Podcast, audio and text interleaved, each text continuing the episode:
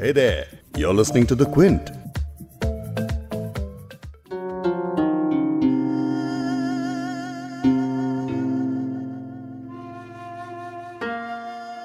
बल्ली मारा के मोहल्ले की वो पेचीदा दलीलों सी गलियाँ सामने टाल के नुक्कड़ पे बटेरों के कसीदे गुड़गुड़ाती हुई पान की पीकों में वो दाद वो वाह वाह चंद दरवाजों पे लटके हुए बोसीदा से टाट के कुछ पर्दे। एक बकरी के मिमियाने की आवाज़ और धुंधलाई हुई शाम के बेनूर अंधेरे। ऐसे मुँह जोड़ के चलते हैं यहाँ, जैसे चूड़ी वालान के कटरे की बड़ी भी जैसे अपनी बुझती हुई आँखों से दीवारें टटोले।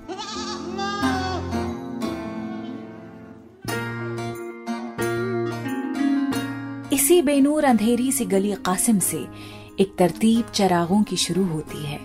एक पुराने सुखन का सफ़ा खुलता है। असदुल्ला खान गालिब का पता मिलता है। ये गुलजार के कलम से निकला हुआ मिर्ज़ा गालिब के वक्त के बल्ली मारान का तस्वुर है।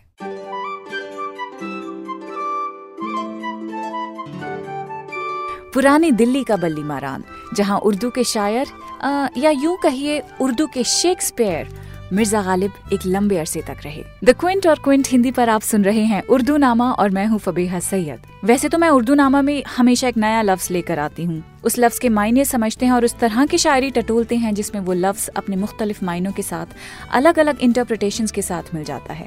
लेकिन आज, लफ्ज नहीं है बल्कि एक शायर की याद है और सिर्फ़ उसी की बात है और वो शायर हैं मिर्ज़ा गालिब। अब गालिब का इंट्रोडक्शन मैं आपको क्या ही दूँ? वैसे भी गालिब ने खुद के बारे में कह ही दिया था कि होगा कोई ऐसा कि गालिब को ना जाने। शायर तो वो अच्छा है पर बदनाम बहुत है। मिर्ज़ा गालिब, जो आगरा के कला महल में 27 दिसंबर 1797 में पैदा हुए, वो 13 साल की उम्र में दिल्ली आ गए थे और फिर यहीं के होकर रह गए। आगरा में जब वो बड़े हो रहे थे तो वो एक ऐसा दौर था जब अंग्रेज़ी हुकूमत दिल्ली आगरा समेत नॉर्थ इंडिया के कई हिस्सों में काबिज होने की कोशिश कर रही थी। आम लोगों के दिलों में हैबत थी इनसिक्योरिटीज थी। गालिब भी इन चीज़ों से मुतासर रहे। लेकिन जब तेरह साल की उम्र में उनकी शादी हो गई तो उस वजह से उन्हें आगरा से दिल्ली आना पड़ा, जहाँ न सिर्फ़ उन्होंने अपनी बकाया ज़िंदगी गुजारी, बल्कि उनकी शायरी का जो हुनर था, उसे एक ऐसा मकाम मिला जो हमेशा बढ़ता ही रहा। जब जब कोई नए सिरे से गालिब से इंट्रोड्यूस होता है, उनकी शायरी को समझने की कोशिश करता है और समझ कर अप्रिशिएट करता है, गालिब का कायल हो जाता है तो उस वक्त गालिब का मुकाम और बुलंद हो जाता है।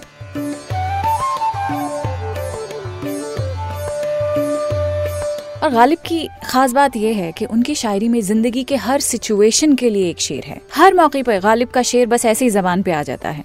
मिसाल के तौर पे, कोई मेरे दिल से पूछे, तेरे तीर नीम कश को कोई मेरे दिल से पूछे, तेरे तीर नीम कश को ये खलिश कहाँ से होती, जो जिगर के पार होता। कि मैं चाहती हूँ कि जिस गज़ल का ये शेर है वो पूरी गज़ल आपको सुनाई जाए, समझाई जाए, और ये काम किसी स्कॉलर के हाथ हो, जिसने गालिब को बाकायदा ढंग से पढ़ा है तो बेहतर है। है ना? तो मैंने सोचा इस काम को अंजाम देना बेहतर होगा अगर मैं आपकी मुलाकात करवाऊं, गालिब के पड़ोसी से। बल्ली मारान ही की गलियों में गालिब का पता एक और जगह से मिलता है, और वो है राइटर स्कॉलर ट्रांसलेटर माज बिन बिलाल की किताब, गजलनामा में से। माज जिंडल ग्लोबल यूनिवर्सिटी में पढ़ाते हैं, एसोसिएट प्रोफेसर हैं, लिटरेरी स्टडीज़ में। खुद ट्रांसलेटर भी हैं, किताबें ट्रांसलेट कर चुके हैं, और जिस किताब की मैं आज बात कर रही हूँ, वो है गजलनामा। माज ने अपनी इस किताब में गालिब की गज़लें ट्रांसलेट की हैं, और मेरे बहुत ही जिद करने पर फाइनली उन्होंने मुझे वक्त दिया ताकि हम साथ में बैठें, गालिब को याद करें, उनकी गज़लें पढ़ें, और माज के ट्रांसलेशन से गालिब को और करीब से जानें। लेकिन माज के लिए सबसे पहला सवाल मेरा, गालिब के बल्ली मारान में रहते हैं, गालिब से मोहब्बत कब हुई?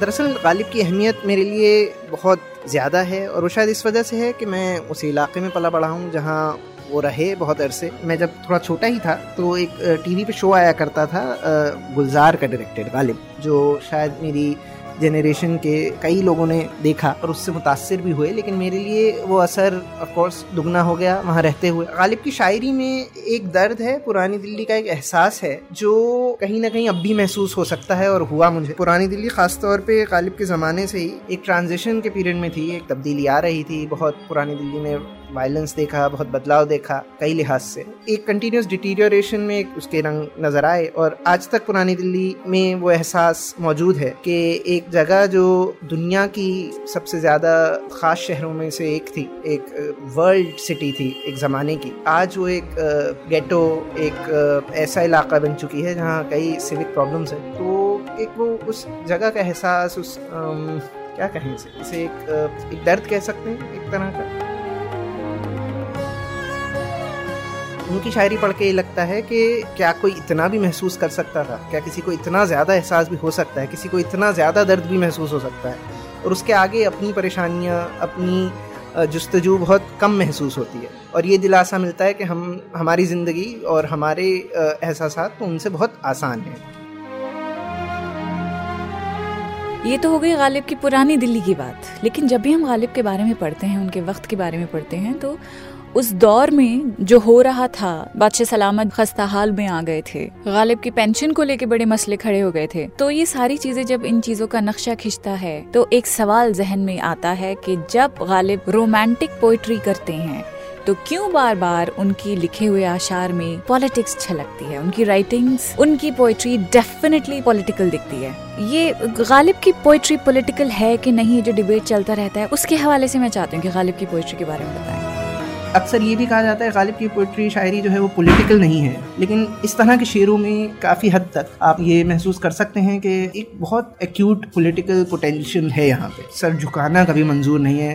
गालिब का मतलब ही होता है डोमिनेंट औरों पर काबिज हो, गालिब हो, ऐसा एक शायर जो कभी आसानी से सर न झुकाए। हालाँकि इसमें बहुत आयरनी भी है, गालिब की मटेरियल कंडीशन जैसे मैंने पहले ज़िक्र किया कि पुरानी दिल्ली, जिसे अब हम पुरानी दिल्ली कहते हैं, जो जब शाहजहानाबाद था, वो अपने जवाल के वक्त पे था, अपने डिक्लाइन के वक्त पे था। गालिब की ज़िंदगी में बादशाह था बहादुर शाह जफ़र वो उसके आगे अंग्रेज़ी रेजिडेंट जो था दिल्ली का वो सलामी ज़रूर पेश करता था लेकिन दरअसल बादशाह अंग्रेज़ से कुछ ग्यारह लाख रुपए साल की पेंशन लिया करता था। दरअसल बादशाह अंग्रेज़ पे डिपेंडेंट था ना कि इसका उल्टा। गालिब बहुत तंगी से दिए। गालिब ने बादशाह की खिदमत में कई कसीदे कई आशार पेश किए ताकि उनको कुछ इनाम मिलते रहें। लेकिन शायरी में वो किसी के आगे अपना सर झुकाना कबूल नहीं करते थे और वही हम यहाँ भी देखते हैं।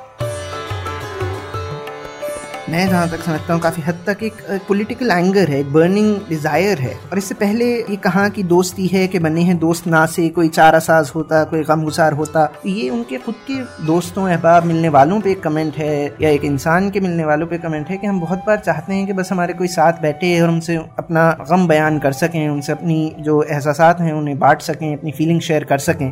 लेकिन दोस्त अक्सर नसीहत देने वाले बन जाते हैं। दोस्त अक्सर अक्सर हमें टोकते हैं, हमें बताते हैं कि हमें अपनी ज़िंदगी कैसे जीनी चाहिए। गालिब इससे इत्तेफाक नहीं रखते हैं और वो कहते हैं कि सिर्फ़ ऐसे दोस्त होने चाहिए जो आपकी बात सुन सकें कई बार।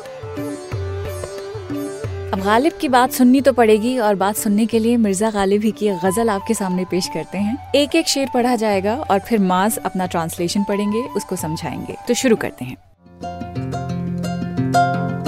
ये न थी हमारी किस्मत कि विसाले यार होता अगर और जीते रहते यही इंतज़ार होता।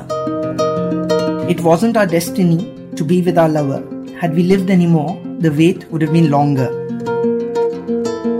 तेरे वादे पे जिए हम तो ये जान झूठ जाना कि खुशी से मर ना जाते अगर ऐतबार होता।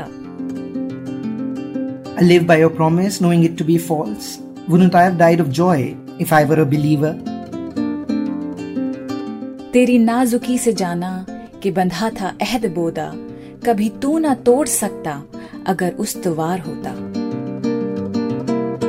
Through your caprice we learn that the pledge was weak with such ease would it break if it were any stronger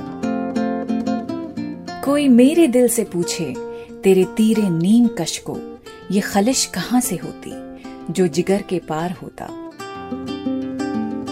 They should ask my heart how your half drawn arrows could pierce it through and where they get their power. ये कहाँ की दोस्ती है कि बने हैं दोस्त ना से कोई चारा साज होता कोई गम गुसार होता What friendship is this that friends become counselors? There should have been a healer, a sympathizer. रग संग से टपकता वो लहू के फिर न थमता जिसे गम समझ रहे हो ये अगर शरार होता। Blood would pour unstoppably from the veins of marble what you believe to be grief may be scorching fire गम अगर चिजा गुसल है बा कहा बचे की दिल है। गम इश्क गर ना होता गमे रोज़गार होता। If the storm's heart breaking, where'd we go hiding? If it weren't the pain of love, it'd be of our career. कहूँ किससे मैं कि क्या है शब गम बुरी बला है मुझे क्या बुरा था मरना अगर एक बार होता To whom do I complain of this sad night's refrain? Death wouldn't be too bad if only once it were. हुए मर के हम जो रुसवा हुए क्यों ना गर्क दरिया न कभी जनाजा उठता न कहीं मजार होता This dishonor on death, why didn't we drown instead? There would have been no tomb, there would have been no buyer. उसे कौन देख सकता कि यगाना है वो यकता जो दुई की बू भी होती तो कहीं दो चार होता Who can see him? He's one, the monad. Were there any duality, our four eyes would tear. ये मसाइल तसव्वुफ ये तेरा बयान गालिब ये मसाइल तसव्वुफ ये तेरा बयान गालिब तुझे हम वली समझते जो ना बादा ख्वार होता These matters of mystic thought, these renderings of yours, Ghalib, we call you a saint, were you not a drinker.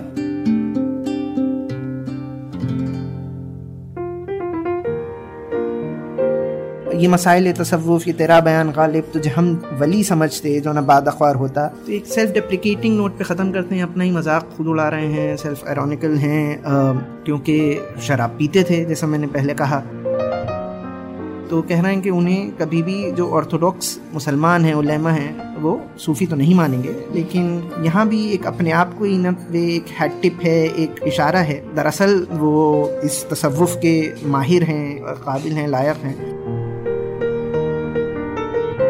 लेकिन ये जो काबिलियत है जिसके बारे में माज अभी बता रहे हैं, इस पे गालिब को पूरा कॉन्फिडेंस था। और वो इस बात पे भी ज़्यादा कॉन्फिडेंट थे कि वो रिलीजियस सर्कल में बड़े बदनाम हैं। लेकिन जिस तरह की स्पिरिचुअल होने की निशानियाँ उनके पोइट्री में झलकती हैं तो फिर ऐसा भी लगता है कि भाई ये जो शायर है स्पिरिचुअल भी बड़ा है तो ये माजरा क्या है? खुद को क्या वो मजहबी समझते थे? क्या वो खुद को खुदा के नज़दीक समझते थे? उनके बारे में बहुत दफ़ा ये सवाल किया जाता है कि क्या वो मजहबी थे या नहीं थे मुसलमान थे या नहीं थे ये किस्सा मशहूर है कि उन्होंने जब अठारह की म्यूटनी के बाद अंग्रेज़ पुरानी दिल्ली में ख़ासतौर पर मुसलमानों को सज़ा दे रहे थे या उनको म्यूटनी के रिस्पॉन्स में तो उनको जब बुलाया गया और उनसे पूछा गया कि क्या तुम मुसलमान हो तो उन्होंने कहा था कि मैं आधा मुसलमान हूँ। शराब पीता हूँ, सुअर नहीं खाता। तो ये तो एक लतीफ़न बात है, लेकिन उनकी शायरी से भी कई जगह ऐसा एहसास होता है, ये सोचने पे हमें मजबूर करते हैं कि मज़हब की तरफ़ उनका क्या रुझान था। लेकिन इसके अलावा एक और बात यहाँ ये भी ज़रूरी है समझनी कि वो अपने, अपना रुतबा किस तरह देखते थे। वो बाकी शायरों से अपने आप को बहुत बेहतर समझते थे। इस अपने रुतबे के लिहाज में वो क्या एक खुदाई का दावा करते थे? या वो कहना चाहते थे एक बड़े सूफी हल्लाज की तरह कि अनल हक, के हर इंसान में खुदा है? मिर्ज़ा गालिब के बारे में जब भी किसी से मैं बात करती हूँ ना, एक सवाल तो मैं पूछती ही पूछती हूँ बिकॉज़ हर कोई अलग अलग वजह बताता है इसकी। मैं माँ से जानना चाहती हूँ कि मिर्ज़ा गालिब को आज के दौर में अगर पढ़ा जाए तो क्यों पढ़ा जाए? क्यों ना पढ़े, मेरे लिए ज़्यादा अहम सवाल है। मुझे तो कोई वजह नज़र ही नहीं आती है गालिब को क्यों ना पढ़ा जाए। गालिब उन्नीसवीं सदी का हिंदुस्तान का सबसे बड़ा शायर था। नाइनटीन सेंचुरी के अंग्रेज़ हमको ये बता रहे थे कि शायरी वायरी सब बेकार है और आप काम क्या कर सकते हैं। जेरेमी बेंथम का यूटिलिटेरियनिज्म था, मकौले का 1835 का जो मिनट है, जब ये कहा गया कि हिंदुस्तानियों को अंग्रेज़ी पढ़ाई जाए, अपने जैसा उनके, चाहे वो दिखने में हिंदुस्तानी हो, ब्राउन हो लेकिन दिल उनके सफ़ेद कर लिए जाए अंग्रेज़ कर लिए जाए हम्म। और ताकि वो सोचें अंग्रेज़ी में और लिखे पढ़ें अंग्रेज़ी में ताकि वो अंग्रेज़ों की गुलामी कर सकें। और गालिब इन सब मुश्किल से जब ही जूझ रहे हैं और जब भी वो कह रहे हैं कि गालिबी खस्ता के बगैर कौन से काम बंद हैं मतलब गालिब के बगैर या शायरी के बगैर या गालिब की शायरी के बगैर क्या रुक जाता है? इस थॉट का मज़ाक उड़ा रहे हैं जो शायरी के खिलाफ है। और आजकल भी हम ऐसे ही दौर में हैं जहाँ शायरी को या तो बच्चों की एक चीज़ या एक जुवनेलिया समझा जाता है या फिर शायरी को ऐसा स्टेटस दे दिया जाता है कि वो बहुत ही प्रोफेटिक चीज़ है, जो लोगों की आम ज़िंदगी से बहुत परे है। तो गालिब को पढ़ना इसलिए भी ज़रूरी है कि एक तो वो आपका बहुत बड़ा शायर है नाइनटीन सेंचुरी का। उसके जो कंसर्न हैं, मोहब्बत के, खुदी के, होने के बींग के ऑन्टोलॉजिकल कंसर्न है मेटाफिजिकल कंसर्न है, और एक एक अंडरकरंट है पॉलिटिक्स का, जो इन सब मटीरियल चीज़ों से इंगेज कर रहा है, जो आज भी बहुत ज़रूरी है, जिन्हें हमें समझना ज़रूरी है, और हमें इस कलोनियल एंग्लिसाइज मैंटेलिटी के बाहर निकलना ज़रूरी है, जहाँ हम हर चीज़ में एक मटेरियल फ़ायदा और मटेरियल रीज़न या क्वालिटी या कॉज ढूंढा करते हैं, कोई भी काम करने से पहले। है और भी दुनिया में सुखनवर बहुत अच्छे। हैं और भी दुनिया में सुखनवर बहुत अच्छे, कहते हैं कि गालिब का है अंदाजे बयां और।